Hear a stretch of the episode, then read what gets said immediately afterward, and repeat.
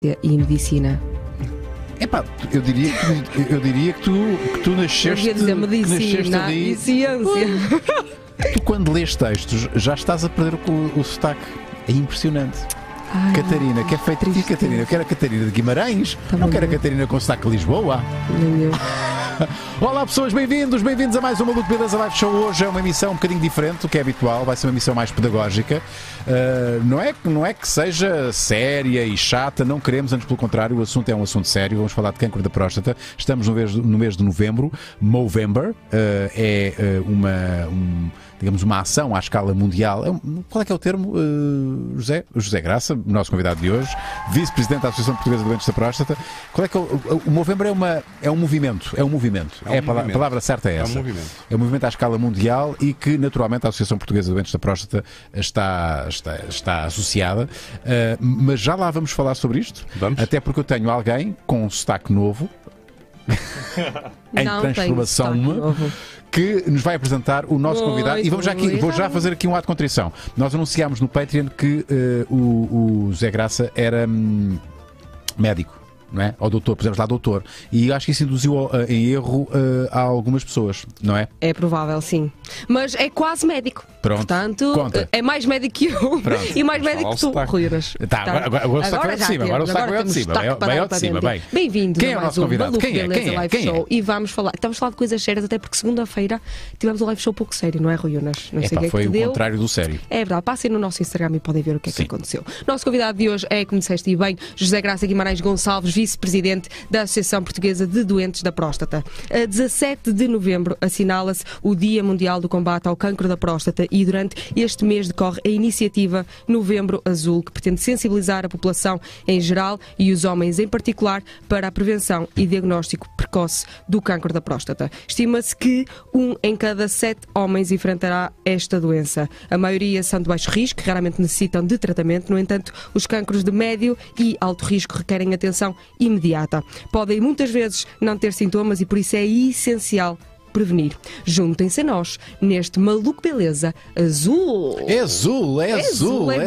Nosso Maluco Beleza. Se quiserem, podem participar na nossa conversa. Basta irem a patreon.com.br malucobelezapodcast. É lá que podem fazer perguntas ao nosso convidado. Basta passarem aqui pelos nossos posts ou encontrar o post de hoje e já temos muitas perguntinhas para o nosso convidado. Mas já sabem que tem aqui também sempre acesso a conteúdos exclusivos e estamos quase nos 2.300 patronos. Queres ver que é este mês que vamos chegar aos 2.500 patronos? Eu acho que é este mês. Uma coisa é certa, até ao final do ano chegamos aos 2.500. Isso tem que acontecer. Não sei se é até ao final deste mês, mas acho que sim. Nós estamos a dia 11, não é? Portanto, acho que sim. Podem passar também em YouTube, que é onde estão de certeza agora, ou então estão no Facebook. Se estiverem no Facebook, passem no YouTube, porque nós aqui damos muita atenção ao chat e àquilo que vão dizendo. Sabem que é muito importante deixarem like, podem também participar através do Superchat, fazendo perguntas aqui e podem, inclusive, aderir ao nosso... O nosso convidado é igual ao Gus Fring do Polho Hermanos. Sabes o que é que nós estamos a falar? Não. Desde aqui pouco parece a fotografia do Breaking Bad. Por acaso agora, isso é muito parecido. Eu diria que é igual. É pá, impressionante. Já lá vamos fazer essa comparação. Só para terminar dizendo que podem aderir, é outra forma de se juntarem à tribo, por isso basta clicarem neste botão e aderem ao Maluco Beleza e fazem parte desta equipa espetacular. Vamos só com um grande genérico, bora!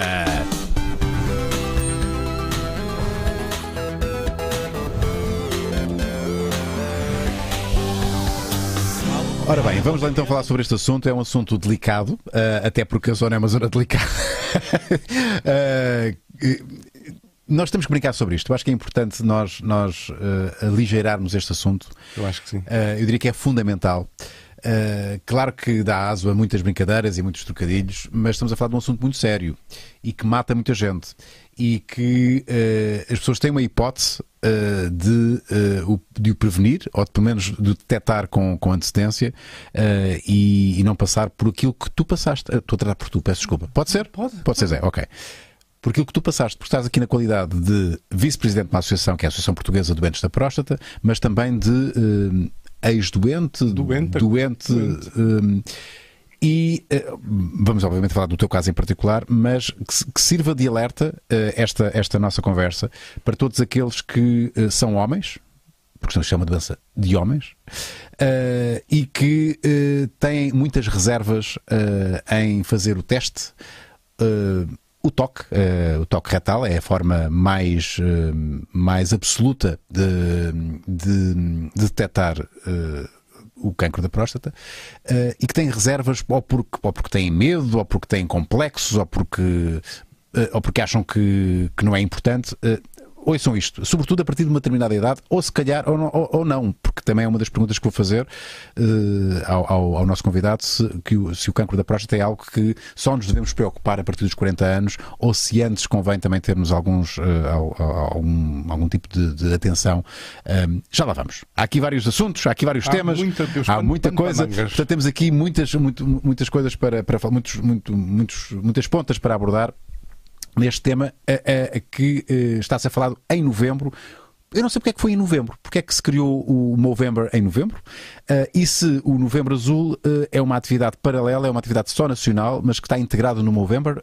Podes-me explicar? Eu penso que nem tem a ver com o Movember, que o Movember é um movimento que nasce na Austrália, ou na Nova Zelândia, em que os homens deixam crescer o bigode, e por ser em novembro, é a junção da palavra mustache, de bigode, e novembro. E então daí o movimento de se chamar Movember. Mas esse movimento associou-se às doenças masculinas. Exatamente. Do homem. Embora em Portugal não haja... É mesmo uma organização internacional, mas que não tem representatividade em Portugal.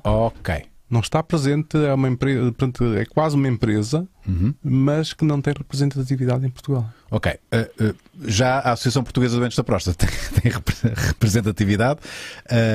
Vamos talvez dar o início à nossa conversa, explicando o que é que esta associação é, o que é que ela faz, e há aqui uma atividade na qual eu tenho o prazer de estar envolvido, que é um podcast, que eu faço parte de um elenco que é um elenco de luxo, um podcast de humor, e há pouco estamos a falar do humor, a importância do humor para falarmos sobre este tema, que o humor fala sobre esta temática do cancro da próstata. Portanto, vamos começar pelo princípio. O que é a Associação Portuguesa de Doentes da Próstata? Só quem é doente é que pode fazer parte da associação? Não, não.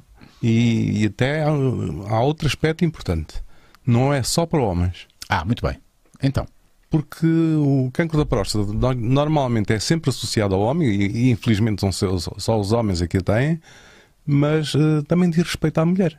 Porque de uma forma direta ou indireta, de uma forma indireta, a mulher está envolvida e vai sofrer, quer a mulher, quer os filhos, acabam por sofrer com o marido e com o pai, a partir do momento em que é diagnosticado um cancro da próstata. Sem dúvida. E mais, se me permites, José, a mulher muitas vezes é um elemento fundamental para convencer o homem a fazer o teste. Não é? Nós temos uma linha de apoio em que muitas das vezes são as mulheres que nos ligam a colocar questões sobre o cancro da próstata. E ouvimos muitas das vezes os maridos ao lado a dizer isto, a dar umas dicasinhas sobre as perguntas que eles querem ver respondidas. Há tantas perguntas, meu Deus, vamos começar. E eu peço desculpa, não quero tomar conta disso. Não era essa? Depois é o problema, e está relacionado até com o diagnóstico precoce, que é o caso dos homens não assumem o cancro da próstata, porque há um estigma muito grande, não é só o toque retal, mas isso... para sossegar os homens, é dizer-lhes que é rápido e que não dói. É um toque e foge. É um toque e foge. As mulheres dão a cara mais facilmente pelo cancro da mama, dão a cara e dão um nome, e os homens não dão a cara nem o nome por um cancro da próstata. Bom, há aqui tantos temas. Há muita coisa. Vamos tentar aqui desfazer o maior número possível de mitos, não é? Que existem aqui à volta deste tema.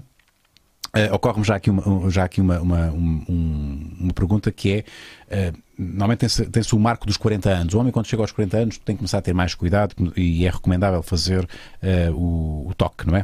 Para o diagnóstico precoce. Isto é mesmo assim?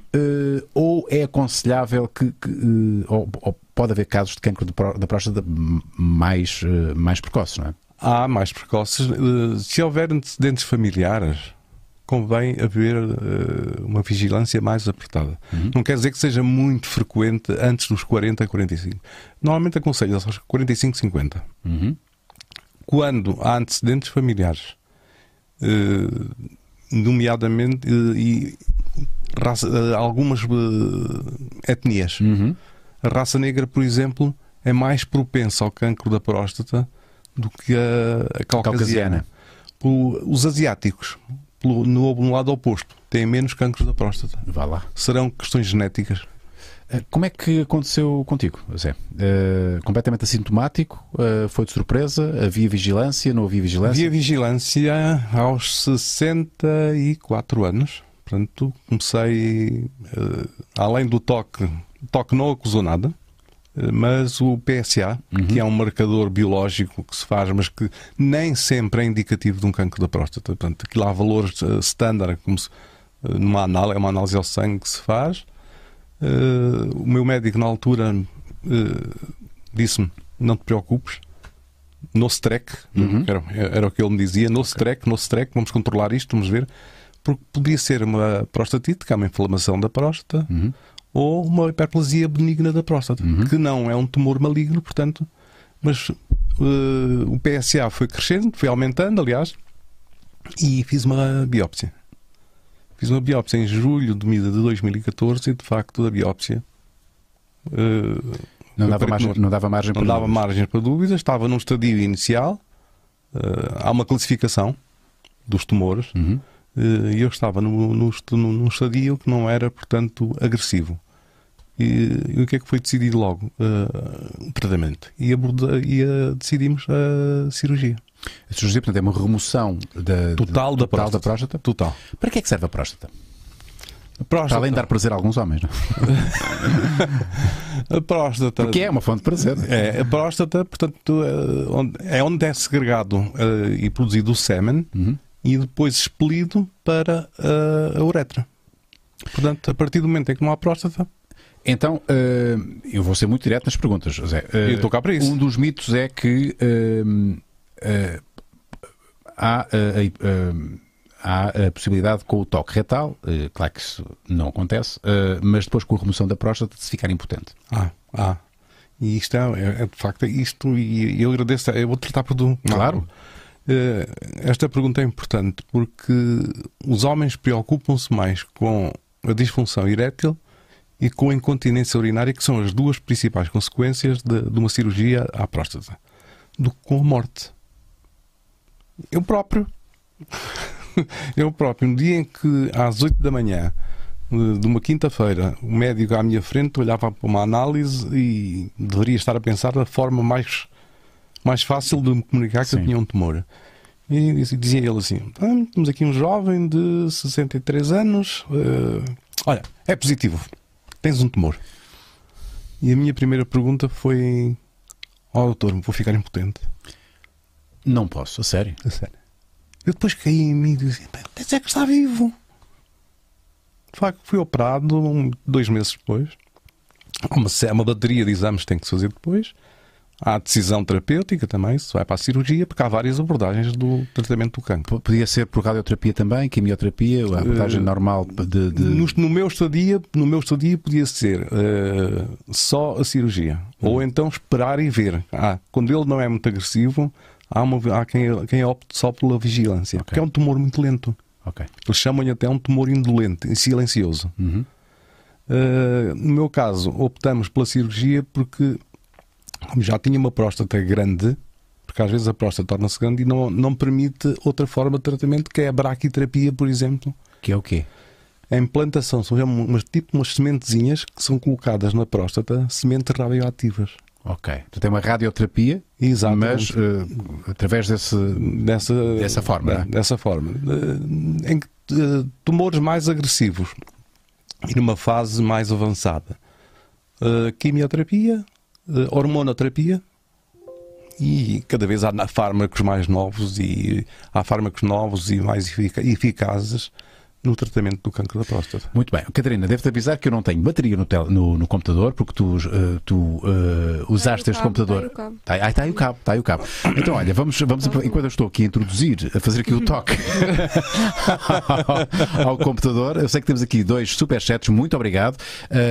Vais tomar conta de tudo isto agora, Catarina, e vamos apresentar aqui o podcast que a associação associou-se. Aliás, é uma produção do Luís Coelho, Coelho, da Associação Portuguesa de Doentes da Próstata e de um elenco de luxo de atores que deram a voz, emprestaram a voz a este podcast, que vocês podem ter acesso nas plataformas normais, portanto tem no Spotify, também tem no iTunes, e vamos talvez vamos primeiro falar dos superchats, para despachar os superchats. Ok, então. Temos o Carlos Martins, que diz: é hoje, Jonas, é hoje que vais experimentar o produto da Vibrolândia, aquele aparelho negro.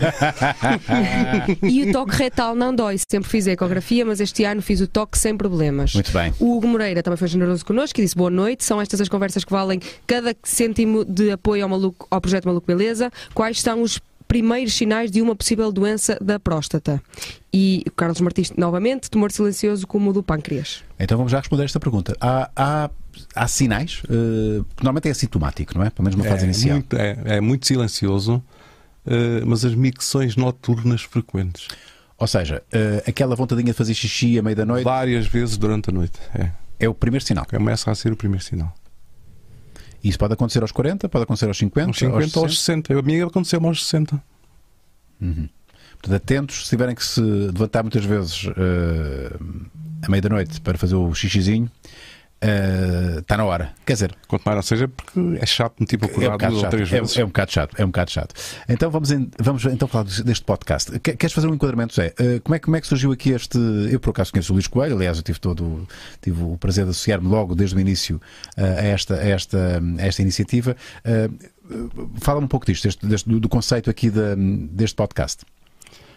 A autoria não é tua, é do Luís Coelho. O Luís Coelho tem os textos e há cerca de dois anos, ligou-nos e foi a primeira abordagem que ele fez e, de facto, nós temos temos muito apreço por aquilo que o Luís Coelho fez, porque, de uma forma desinteressada, pediu-nos para falarmos, queria falar connosco. Nós dirigimos-nos à empresa onde ele trabalhava na altura, das Amoreiras, e ele fez-nos uma oferta. Tinha um livro que estava adaptado ao teatro, que era o Faz-te Homem. Chegou a ser, inclusivamente, representado, e muito bem, pelo António Machado e... já não me recordo. Eram dois. E o Dili. E o Dili, exatamente.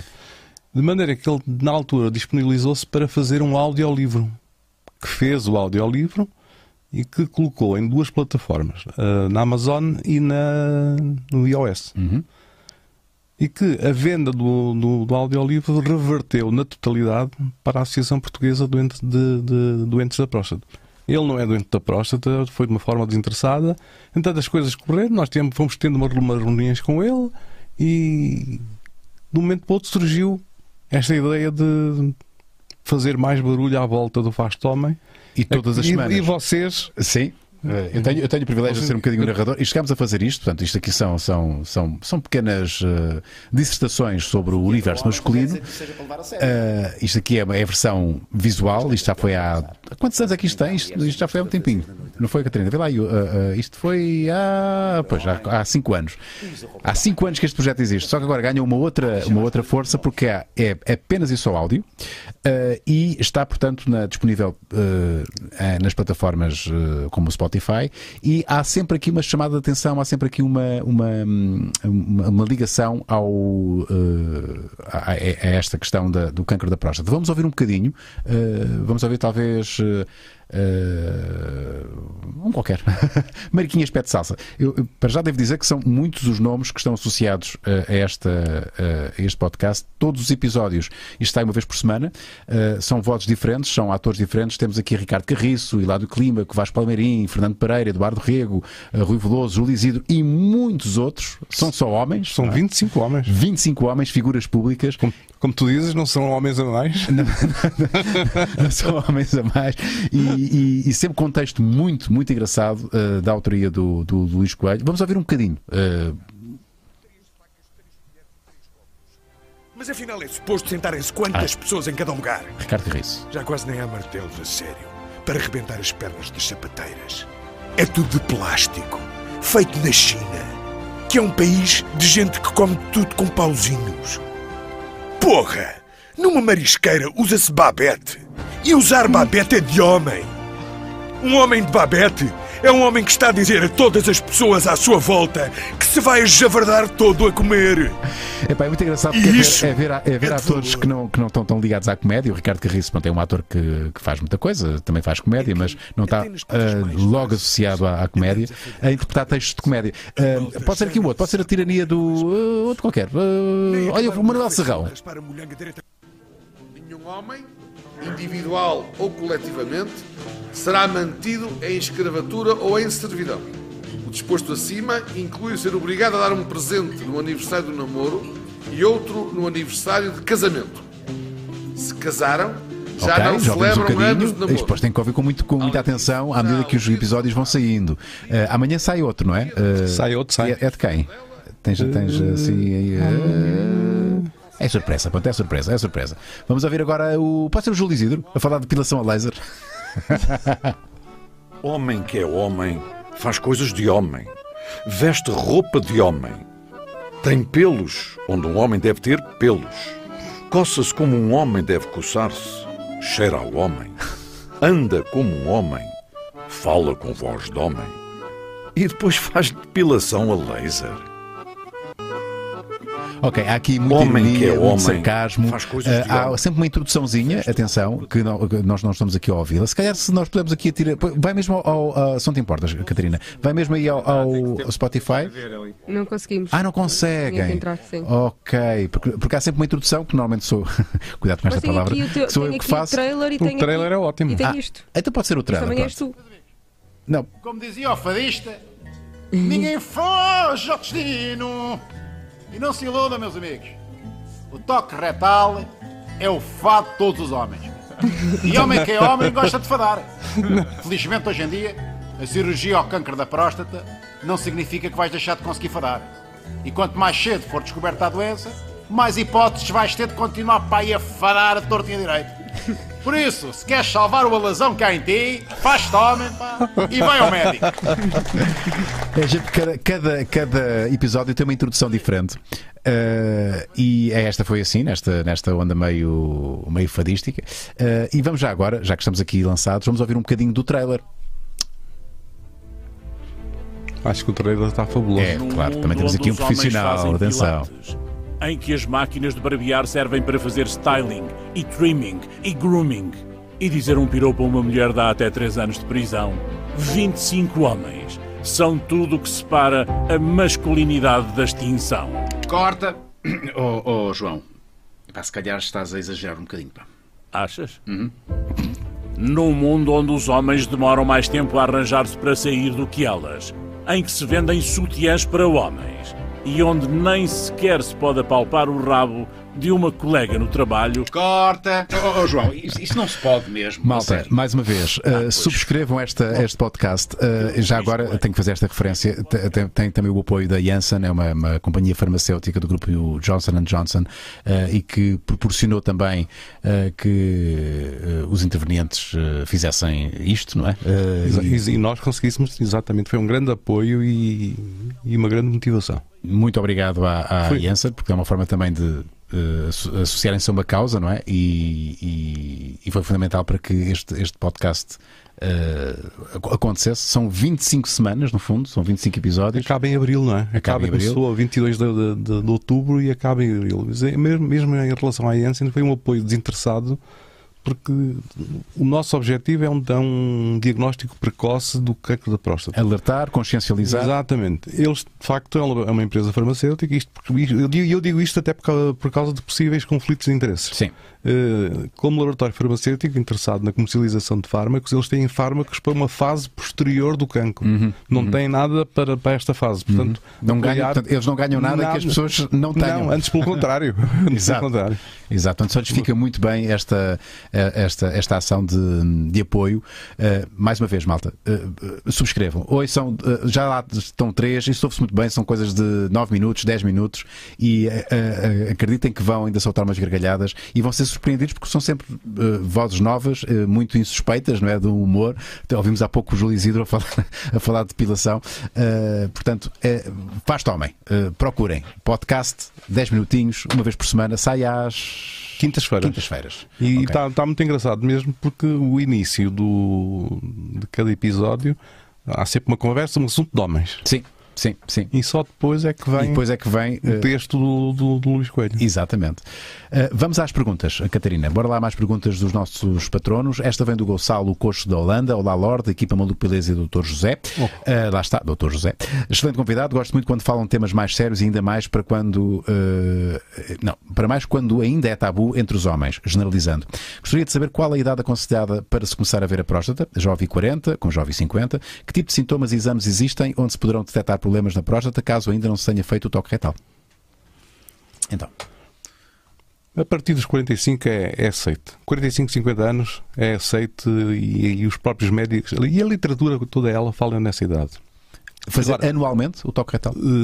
O primeiro. A partir daí há uma análise que se faz, e depois, se tiver o PSA alto, uhum, e alto e na ordem de mais de 4, 5, 6, eu devo dizer que o máximo que eu tive foi 6.8 de PSA. Uhum. E esse marcador deve ser feito em análise, portanto, são análises, é uma análise ao sangue, e deve ser feito pelo menos uma vez por ano. Uma vez, sim. Não? Mas o próprio médico de família pode mandar fazer essa análise, não manda para os urologistas, fazem sempre essa análise. E o toque retal. O toque retal, de facto, é o exame mais seguro. Eu há bocado vi numa das perguntas, ou num dos comentários, alguém que tinha feito uma ecografia. Porque há uma ecografia, um exame que se faz, que é a ecografia transretal. Uhum. É quase um toque retal, mas mecânico. Sim.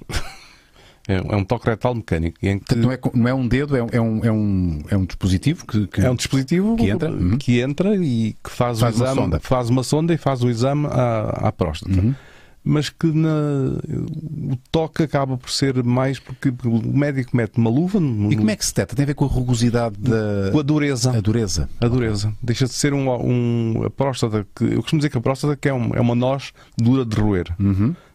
Mas não, portanto, é um órgão que é irrigado, sangue, portanto, e o médico que tem sensibilidade para isso, quando apanha zonas mais duras, normalmente vai para uma biópsia. Portanto, quanto mais duro, digamos assim, vamos usar esta palavra, pior, não é? Sim. É sinal de que algo não está bem. Algo não está bem. Poderá haver células, porque o cancro, ao fim e ao cabo, um tumor são as células em mutação.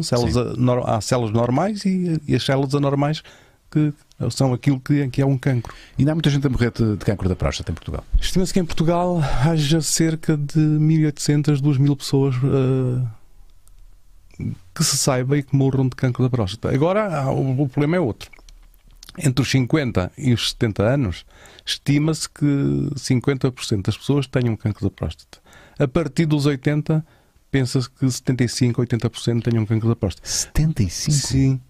Agora, como é um tumor tão lento... Há pessoas que têm e que não sabem que o têm. E que não sabem, que morrem de outras causas, okay, e com cancro da próstata. Eu lembro-me que na altura em que o meu tumor foi diagnosticado, houve um médico que me disse, olha, vamos operar porque tem 64 anos. Porque se tivesse 75, 80... Não valia a pena. Pois. Não valia a pena porque ele era tão lento e está, sim, numa fase tão precoce que não vale a pena. E quanto tempo é que demora um cancro da próstata a evoluir até ser fatal? Isso é difícil dizer porque depende de vários fatores. Há fatores genéticos, há tumores que se desenvolvem rapidamente, não é? Nós há pouco tempo tivemos um telefonema, como lhe disse, de alguém com um tumor da próstata com 35 anos. 35 anos? Sim. Nós temos uma linha de apoio. Quais são as perguntas que mais surgem na linha de apoio? Neste momento, pós-pandemia, há muitas perguntas sobre a dificuldade de fazer exames. Uhum. É. Não há problemas com consultas. Pois... Mas também não há muitas perguntas. Fazem algum tipo de acompanhamento psicológico? Pessoas que já têm... que estão naquela fase ainda de choque, não é? Porque há sempre um choque, não é? A primeira pergunta é se vai ficar impotente. Mas depois há o medo da morte, não é? Porque é o maior medo. Não, eu penso que não há. É uma cirurgia segura hoje. Há vários tipos de abordagem. Há a chamada cirurgia de barriga. Eu não sou médico, mas... Sim. Leio umas coisas sobre isto e há a cirurgia de barriga aberta, depois há a laparoscópica, que é aquela em que se mete uma câmarazinha e é minimamente invasiva. Eu fiz uma cirurgia robótica com um robô, portanto, embora seja o médico a comandar, mas que tem a vantagem precisamente de aumentar o campo operatório e a próstata, em vez de ficar do tamanho de uma noz, fica muito maior. Aumentando a próstata, está a aumentar os nervos e os vasos que estão ali à volta, portanto, e que estão ligados à disfunção erétil e à incontinência. Eu, por exemplo, fiz essa cirurgia. Então, vamos lá ver, Zé. Ok, vamos assumir que há uma fortíssima probabilidade de um homem, a partir de uma determinada idade, ter cancro da próstata. É bom ter conhecimento, saber que, ok, já comecei a desenvolver um cancro da próstata. Há uma grande probabilidade. Portanto, só sabemos que estamos já em processo de cancro se fizermos um toque retal, ou se tivermos temos que fazer esses testes regularmente para... Okay, foi detectado. E já se faz uma ressonância magnética também à próstata. Portanto, é uma inevitabilidade, quase. Há mais probabilidades de se ter do que não se ter a partir de uma determinada idade. O que é aconselhável é, ok, vamos assumir que isto há uma grande probabilidade de se ter, vamos detectar quanto antes e para não ter complicações mais chatas. Estima-se que 85% dos homens, dos tumores da próstata, dos cancros da próstata, diagnosticados precocemente, são resolvidos. Está aqui um caso, não é? Está aqui um... Fui operado há 6 anos, não tenho qualquer sintoma. Continuo com uma vida... O mais normal possível. Ok. Como antes. Como antes, muito bem, muito bem, muito bem. Correu bem. Ok. Para o meu lado correu bem, sim senhor. Vamos a mais perguntas. Tínhamos isso para... Ia só dizer que há aqui uma pessoa no chat que escreveu: vou assumir, tenho hiperplasia benigna da próstata desde os 20 anos, só fui diagnosticado aos 40 este ano. Bom, então olha, também vou assumir, não tenho problemas nenhum, aliás já falei disso, eu também tenho hiperplasia da próstata. Está aumentada. Apanhei ali foi detectada através de um toque retal e eu fiquei com algum receio, porque depois o doutor aconselhou: ok, vais fazer aqui uma sonda para perceber o que é isto. Níveis PSA baixos, portanto é só a próstata um bocadinho aumentada. Claro, aumentada. Tem que fazer regularmente aqui um acompanhamento, não é? A ver qual é que é a evolução, mas não é, a próstata não está em processo de cancro. Portanto, não é uma coisa, não implica outra. Pode ser hiperplasia sem. Pode até que ser operado, mais cedo ou mais tarde, porque acho que há grandes probabilidades também disso acontecer, porque vai influir depois também na minha qualidade de vida, porque as dificuldades de fazer o xixizinho, vamos dizer assim, para ser mais perceptível, não são só devido a um cancro da próstata de evolução, pode ser por causa de uma hiperplasia da próstata. Sim.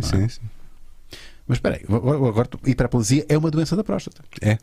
Portanto, está incluído na vossa associação. É chamada hiperplasia benigna. É benigna porque é um tumor benigno. Exato. Portanto, nós estamos aqui só... Agora é que fiz aqui o clique. Porque vocês não estão só focados no cancro da próstata. A hiperplasia é uma doença da próstata. Então, que outras doenças é que existem da próstata? Para além da hiperplasia e do cancro. Nós só falamos nessas três. É o cancro, a hiperplasia e a prostatite. E a prostatite, que é uma infecção. Que é uma inflamação. Ok. Não há infecção, portanto fica inflamado. A prostatite, já agora, acontece porquê? Porque é que inflama? Há algumas, é algo que é tratável facilmente? Eu não sei, por acaso não é uma área que eu conheça muito bem. Ok, portanto não é.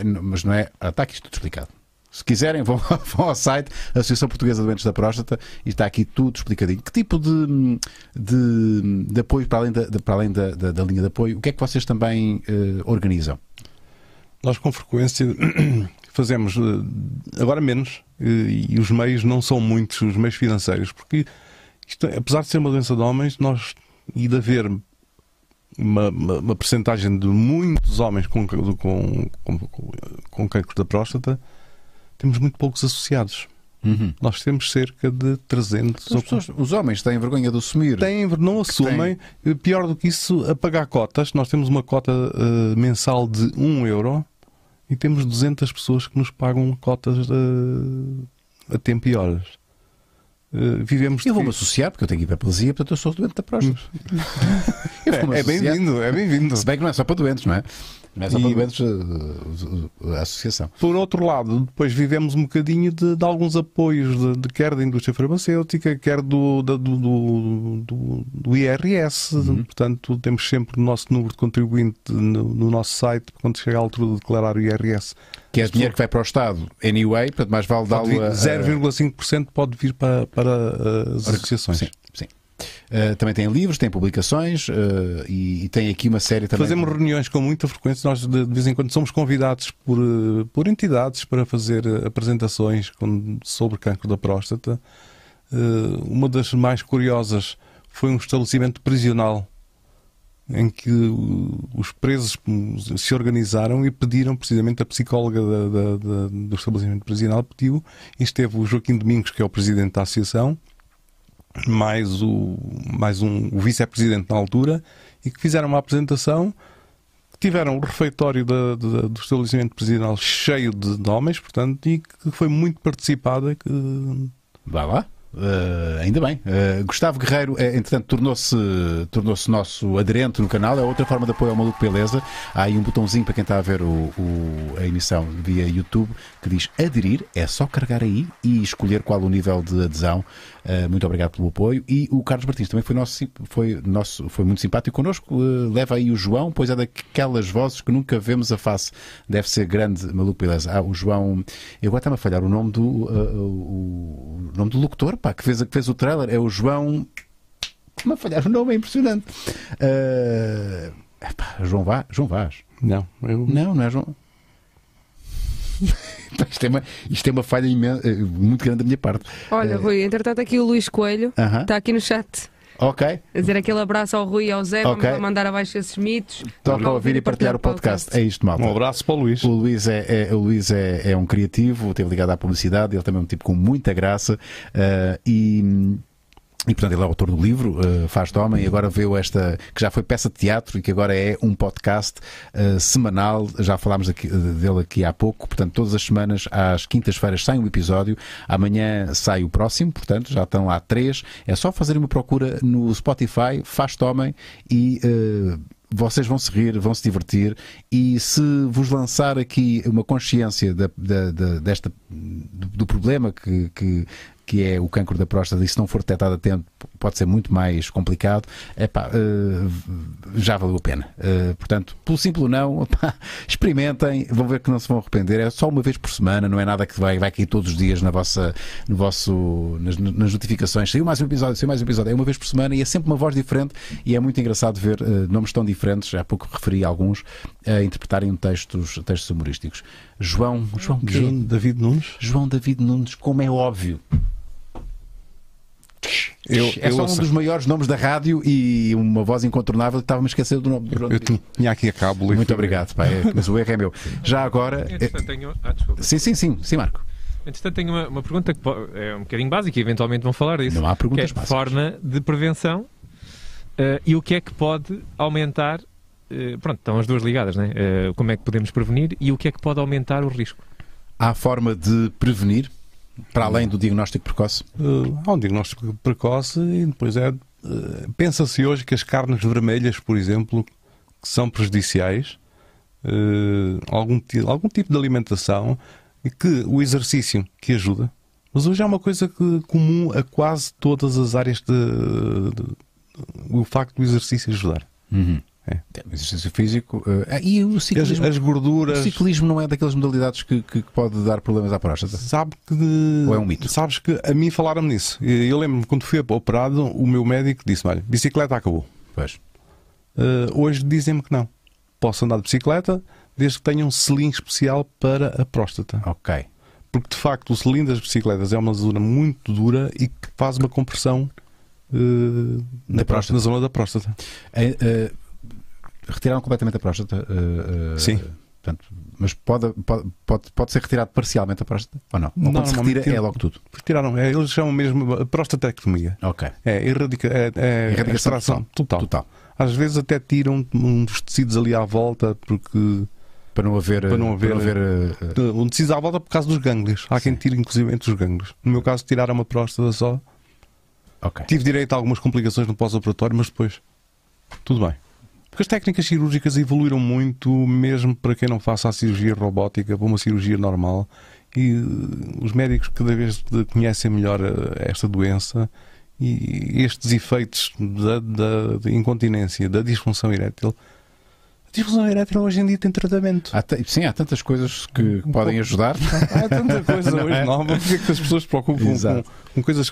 Preocupem-se em viver e em viver bem, não é? Com qualidade de vida. Esta questão agora da pandemia complicou, já falámos sobre isto, este diagnóstico precoce. Como é que isto preocupa-vos também? Porque já há uma forma... E eu no dia destes liguei, porque eu não tenho o telefone da linha de atendimento, e falei com o Joaquim Domingos, que é o presidente da associação, e ele confirmou precisamente que não tem telefonemas de queixas de falta de consultas, quer dizer que as consultas estão a funcionar, mas que há queixas sim de maior morosidade nos exames. E os exames são não toque retal, porque isso é feito no consultório do médico, mas nomeadamente se fizer uma biópsia? Uma biópsia, há exames que são mais demorados de fazer. O que não ajuda nada, não é? Ajuda, não. Não, porque eu lembro que o meu tumor foi diagnosticado em julho. Não fui logo operado porque há que fazer um estadiamento, saber em que nível é que ele está. O tumor da próstata tem uma particularidade e que há outros tumores que têm o mesmo. Quando está numa forma avançada e há metástases, as metástases são ósseas, daí que seja um tumor muito doloroso. E a primeira coisa que se faz é precisamente um estadiamento para ver se há metástases nos ossos. E é de facto, é-nos injetado um líquido radioativo para ver...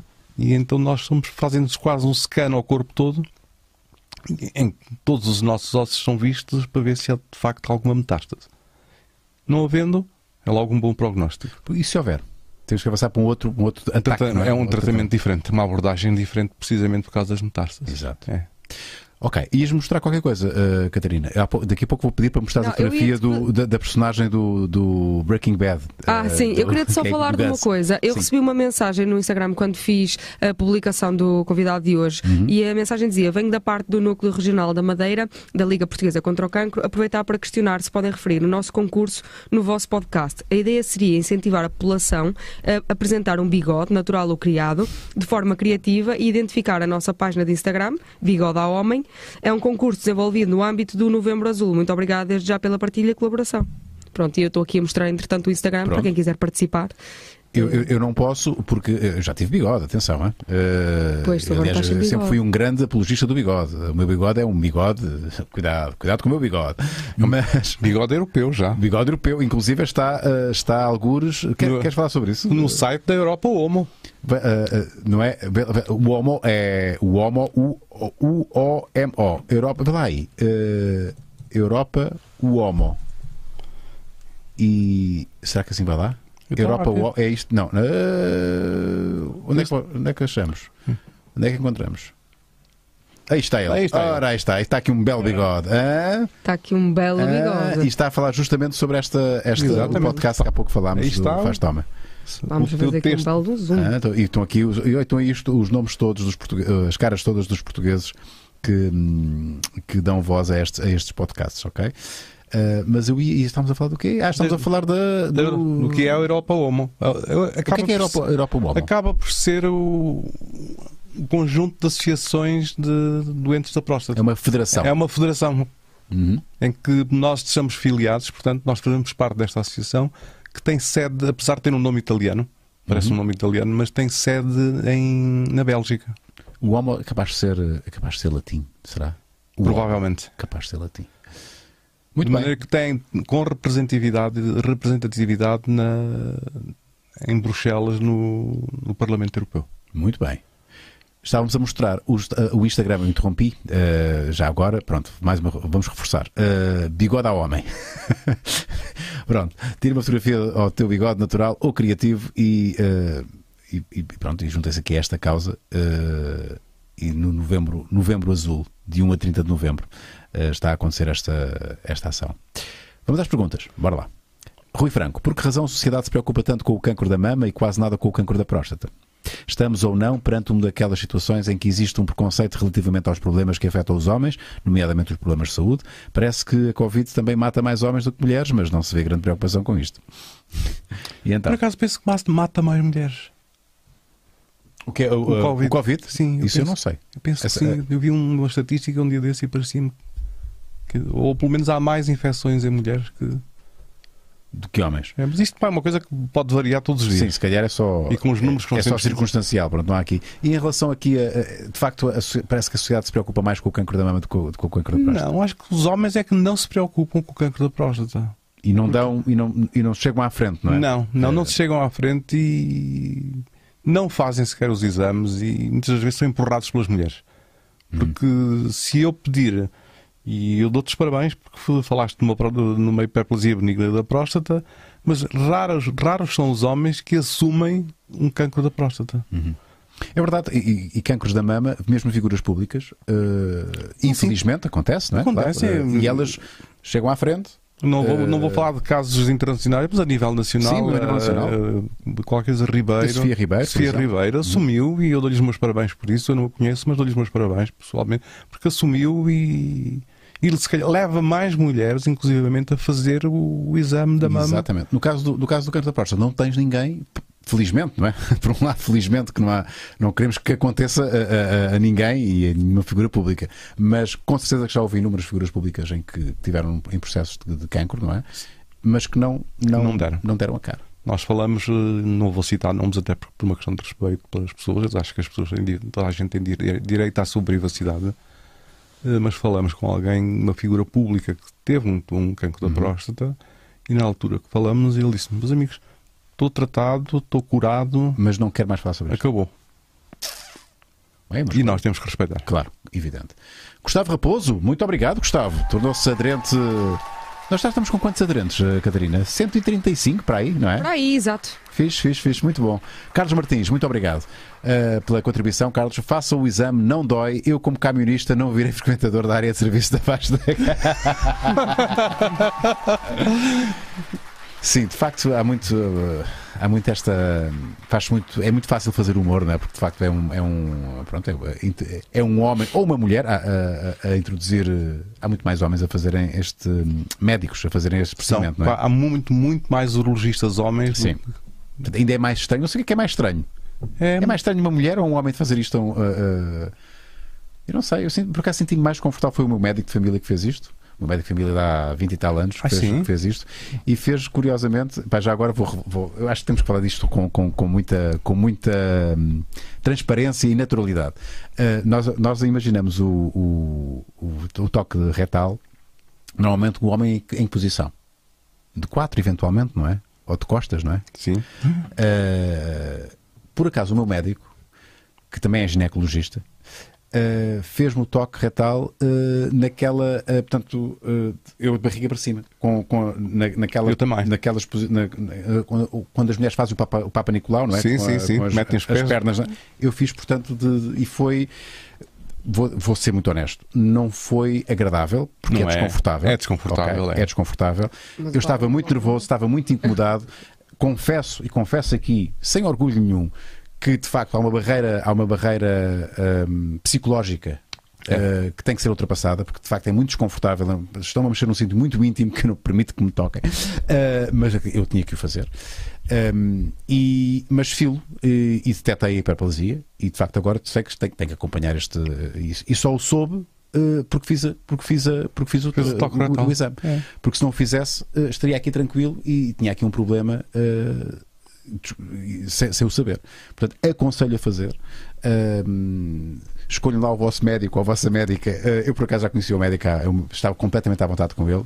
Tão à vontade que, olha, eu estou muito nervoso, doutor, eu suave, e ele com toda a calma, com toda a amizade, que eu tenho uma relação de amizade com o meu doutor, fez-me o toque. Mas, mesmo que eu tenha a sorte de ter um médico de família que também é neste caso, urologista e ginecologista, façam, não é? E aí uma coisa importante é, precisamente, a relação médico-doente, acho que é extremamente importante. Eu por acaso tive sorte que apanhei um médico fabuloso. Portanto, não o conhecias? Não o conhecia, mas a primeira vez que me viu, foi um homem fantástico. Eu digo foi porque, infelizmente, operou-me Faleceu um ano depois com um tumor do pulmão, mas de facto, eu para arranjar outro médico depois vi-me aflito, porque de facto aquele homem marcou-me e foi um homem de uma dedicação. Mas isso é uma questão importante, porque de facto a classe médica, os médicos que fazem esta... Isto tem que haver uma sensibilidade, porque há pessoas... Lá está, por todo o estigma que existe à volta disto... Isto não é o mesmo que abra lá a boca e diga não é a mesma coisa, não é? Tem que haver aqui uma delicadeza, tem que haver e se calhar um homem tem mais delicadeza com outro homem do que uma mulher, eventualmente, agora isto é verdade, eu não conheço mulheres urologistas. Porque para elas isto até, não é? Só um homem é que compreende a dor do outro homem. É provável que haja, mas devem ser muito poucas. Sim. É porque ginecologistas, homens e mulheres, há muitos. É, exato. Mas urologistas, de facto, não conheço. Marco, já fizeste o teu teste?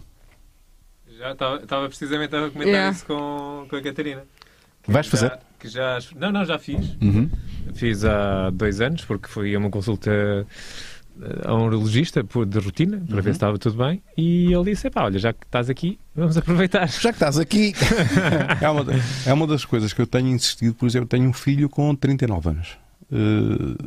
E já ando em cima dele precisamente para se preocupar com o exame à próstata. E ele pelo facto, sim. Porque eu na família tenho pelo menos um irmão que já foi operado de um tumor da próstata. Mas eu comecei a fazer vigilância. Esta questão dos antecedentes familiares é muito importante. É muito importante, é. Portanto, se tiverem algum familiar, um pai, até um tio, não é? Um tio, um avô, é importante. Há fortes probabilidades de... Os fatores genéticos são extremamente importantes. Sim. É. Catarina, ias mostrar qualquer coisa? Então, Bina Locke diz, vivam, relativamente à saúde masculina, Liga Portuguesa contra o Cancro está envolvida em campanhas contra a masculinidade tóxica. Não será essa educação e sensibilização uma das melhores maneiras de todos entendermos como melhor tratar de nós próprios? Diga-se que nesse âmbito não seria só a saúde prostática a sair beneficiada, como também o seriam a saúde relacionada ou não com o cancro, todo o sistema sexual reprodutor, medo de ir ver aquele alto no testículo, porque ainda posso ficar sem eles, a saúde mental, medo de ir a um psicólogo porque isso é para fracos, e de maneira geral toda a saúde, medo de fazer uma colonoscopia porque este orifício só tem um sentido, ou simplesmente se ir ver aquele desconforto no peito porque ir ao médico com queixinhas é para maricas. Rock on. É exatamente isto, porque o género masculino tem isto, não é? Há muitos tabus, e eu acho que é por isso que eu estou a dizê-lo com toda a tranquilidade. Eu sei que se calhar no YouTube estão a fazer aí trocadilhos, não é? E sou capaz de estar a mandar bocas. Não? Yeah. Olha, muito obrigado. Estamos com pessoas crescidas. Exato. Sim, ou não, quer dizer, eu acho que também temos que aligerar um bocadinho também. Acho que é importante, é por isso que falámos aqui do podcast Faz-te Homem, porque às vezes não, quase sempre o humor é um bom veículo de consciencialização. Também não vamos dramatizar. Eu acho que temos que ter respeito por este assunto, mas podemos brincar com ele, sem esquecer que de facto é um assunto sério e que mata pessoas e que tem um impacto na qualidade de vida das pessoas, nos homens em particular, e não só nos homens, porque na família, há pouco falámos, a mulher também, não é? Toda a família é envolvida, acaba por sofrer as consequências disto. Luís Castro, boa tarde malucos, Dr. José, que acha do impacto da pandemia na referenciação de doentes a consultas de especialidade, neste caso de urologia? Falámos justamente sobre isto. Sou cirurgião geral e tenho a clara noção de que no futuro próximo vamos ter de lidar com um enorme volume de doentes que não foram atempadamente diagnosticados ou orientados e por isso vão ser tratados em estadios mais avançados da doença. Eu estou de acordo, estou convencido que isto vai acontecer no futuro em todas as áreas. Mas não há forma de... Como é que se resolve? Não, porque os próprios doentes fogem um bocado dos hospitais. Pois é, que estamos a falar. O género masculino é muito avesso, não é? Em todas as áreas há neste momento um atraso muito grande. Não é por acaso que se fala num 1 milhão de consultas ou 100 mil consultas em atraso. Muitos cancros por diagnosticar e o cancro da próstata não vai fugir isso. Sim. Dona Badalhoca, José... se conhecer, claro que conheço. O que é que acha do trabalho da Fundação Movember? Fala-se o suficiente sobre os cancros do pulmão e cólon? Beijos, badalhocos. Já agora, isto é uma pergunta que vem na sequência, porque a Movember, pelo que sei, o dinheiro que é recolhido deste movimento é para associações e organizações ligadas. Vocês beneficiam de alguma forma deste... Não. Porquê é que não beneficiam? não há representatividade. Em Portugal não existe, a Movember não está sediada em Portugal. Portanto, se nós apoiarmos a Movember, infelizmente não estamos nem direta nem indiretamente a apoiar nenhuma organização portuguesa. Não, mas curiosamente, e agora brincando um bocadinho com o Movember por causa do bigode, é curioso que há uma série de barbearias, algumas barbearias, que durante o mês de novembro nos patrocinam.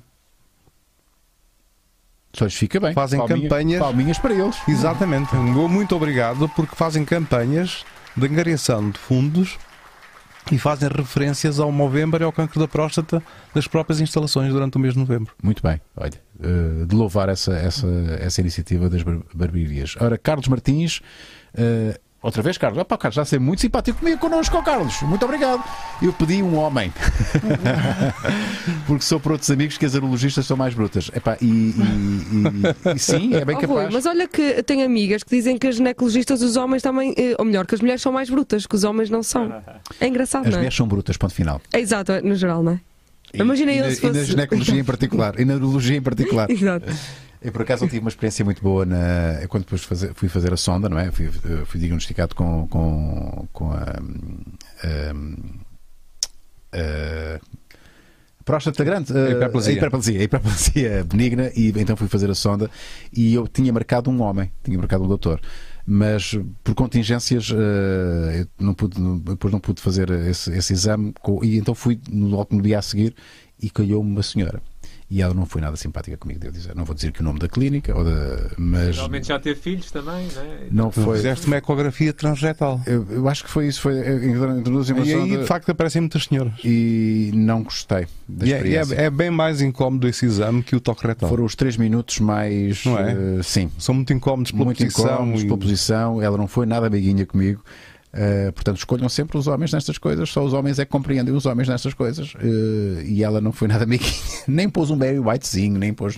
A luz já era a mesma, não baixou as luzes. É importante nestas coisas ser amiguinho. Vamos lá, João, Fred, é isso?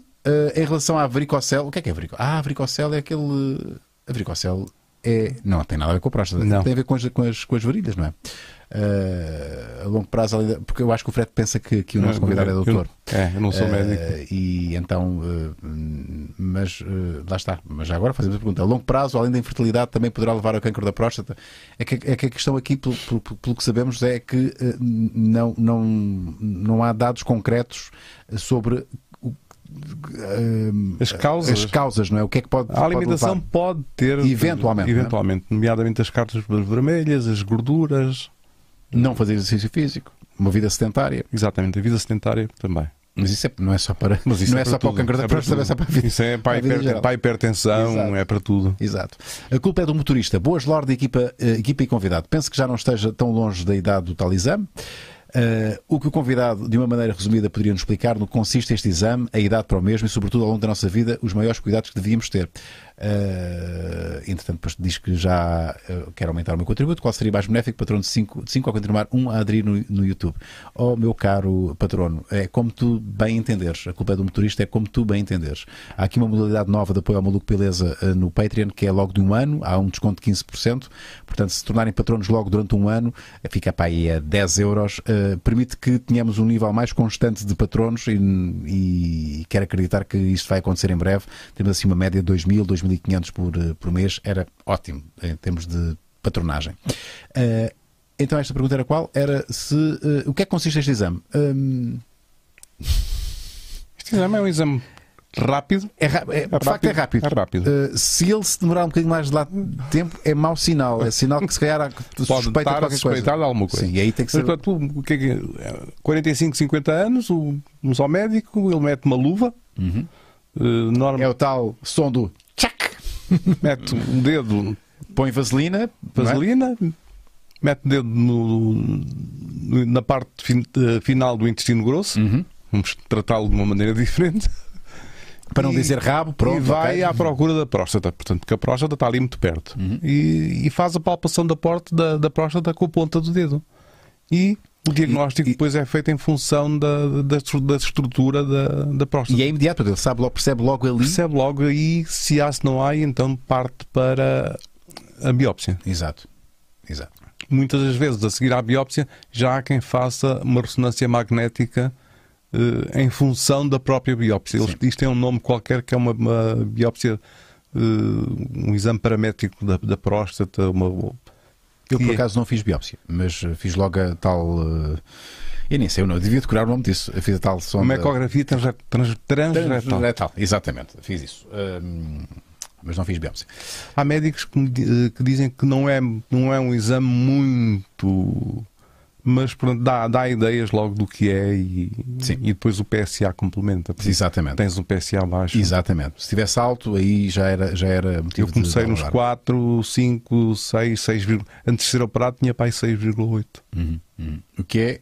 Não era muito. Ah, é? O que é considerado muito? Eu já falei com pessoas que foram operadas só com 10. Ok. Portanto, já estava com um PSA extremamente elevado. Portanto, normal, é um marcador. Eu acho que é um 2? Até 4. Até 4 é normal. Ok. Eu penso que o melhor exame é precisamente o toque retal. Pois, quer queremos, quer não, é o único que de facto não deixa muita margem para dúvidas. Não é? Mexe um bocado com o orgulho masculino, mas pronto, tem que ser. Só custa a primeira. Olha, não é igual ao nosso convidado. Epá, eu peço imensa desculpa. José, não conhecias esta figura? Não. Há uma série chamada Breaking Bad. Epá, agora que estou a olhar, não é igual. Eu estou assim de lado. Epá, eu diria que é quase um lookalike.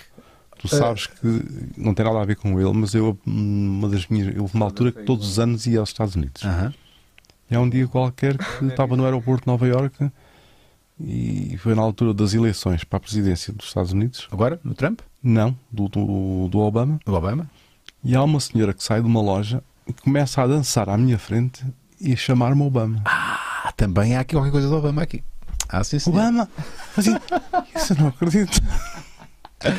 Não, mas eu acho que mesmo assim, entre o Obama e a personagem, eu não sei o nome do ator, a personagem do Breaking Bad, o Gus, o Gustavo Fring, é mais Gustavo Fring. Não acham?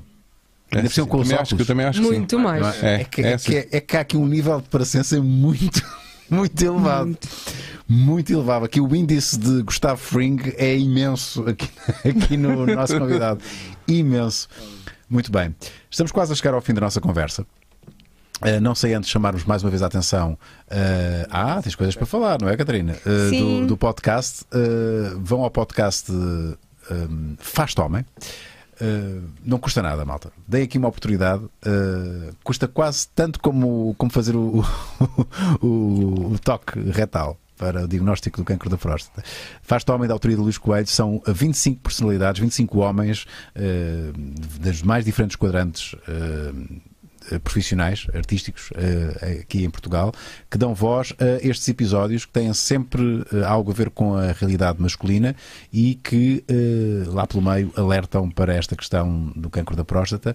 Portanto, façam isso. Spotify, iTunes, procurem Faz-te Homem. Amanhã sai um próximo episódio, não sei quem é que vai sair, e tem sempre ali uma introdução, há sempre ali uma intro que é feita por este que vos fala. Se tiverem dúvidas, vão também, ouçam também o trailer pelo João David Nunes, agora não me esqueci do nome, que vos dá logo uma ideia do que é este podcast. E agora, Catarina, o que é que querias mostrar? Está de mulher, mais de mulher para sabe. Mulher. Como? De mulher para mulher. Onde é está? Exatamente. Então, isto é de mulher para mulher, mas que... aqui está a explicar o facto de não ser uma doença de homens só. Sim. Está aqui o ponto de vista feminino, não é? Exatamente. Porque também há sequelas. Com testemunhos de mulheres, inclusivamente. Familiares, portanto, de doentes com cancro da próstata. Muito bem. Então, Catarina. E tem aqui a linha de apoio, se tiverem alguma questão, está aqui o número. Temos aqui um superchat, está a marca a dizer. Temos o Pedro Lameiro, que foi o nosso primeiro. E temos um mais para o final, que é o do Carlos Martins, novamente. É pá, se ele puxar o biombo sobre a tua barriga, amigo, amanhã faz um casting para a Lá está, humor, nós temos que falar isto com alguma ligeireza. O Carlos levou a taça do humor no programa de hoje. O Carlos ganhou, isto foi a emissão do Carlos.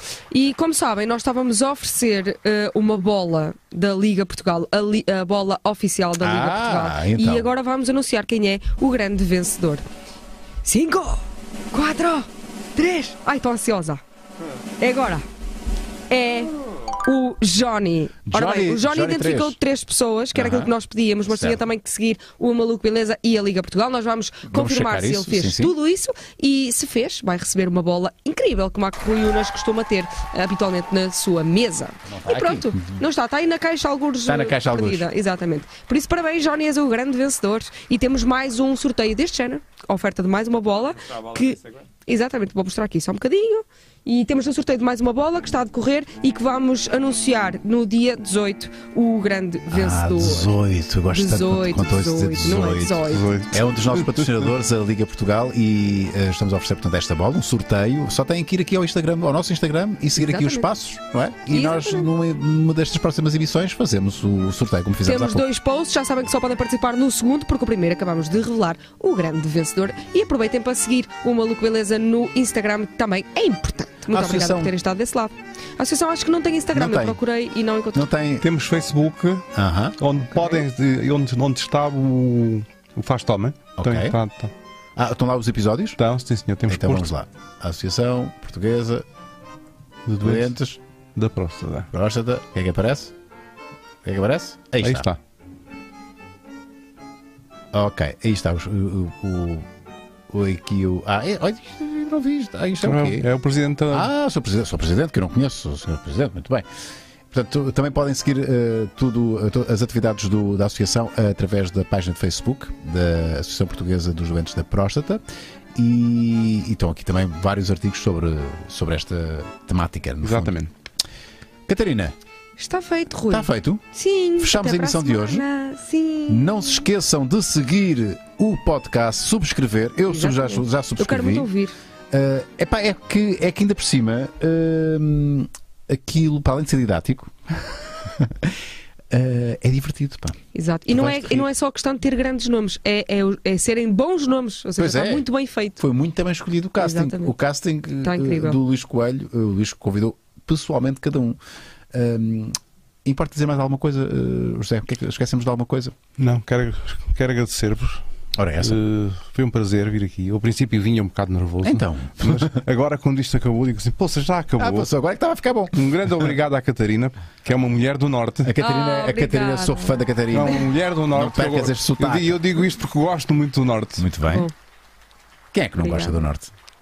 Exato, quem é que gosta do Norte? E um obrigado especial a ti, Rui, porque de facto tens sido um dinamizador muito grande desta causa. Eu, felizmente, e conto não ter, não padeço, não é, do cancro, mas sou um entusiasta para a promoção do diagnóstico. Eu acho que é muito importante. Lá está, eu assumo aqui, das poucas pessoas que assumem e que falam destas coisas publicamente. Aliás, eu tenho uma proposta para o presidente da Associação Portuguesa de Doentes da Próstata, e penso que ele aceita, de certeza, é que estes 25 ou 26 nomes, que são, acho que são 26, sejam nomeados sócios honorários da Associação Portuguesa. Faço questão de pagar os 12 euros por ano. Sócios honorários da Associação Portuguesa de Doentes da Próstata.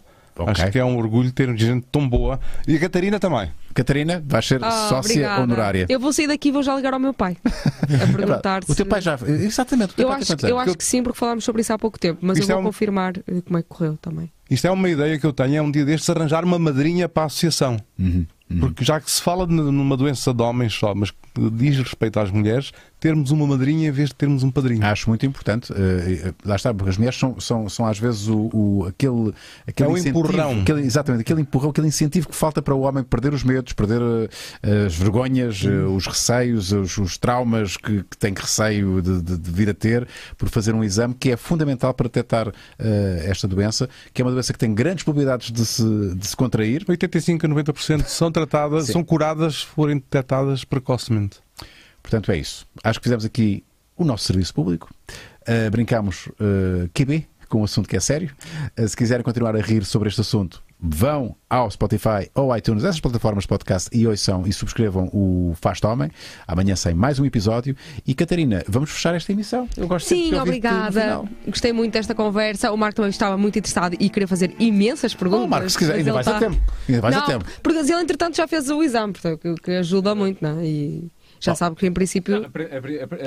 A pergunta principal é se, de facto, se há prevenção, mas... Não há. A questão é que é uma inevitabilidade. Não. Se tiver que acontecer, está lá nos genes, não é? Está lá nos genes. Sim. A única coisa que nós podemos fazer é detectá-la quanto antes. Precocemente e tratá-la.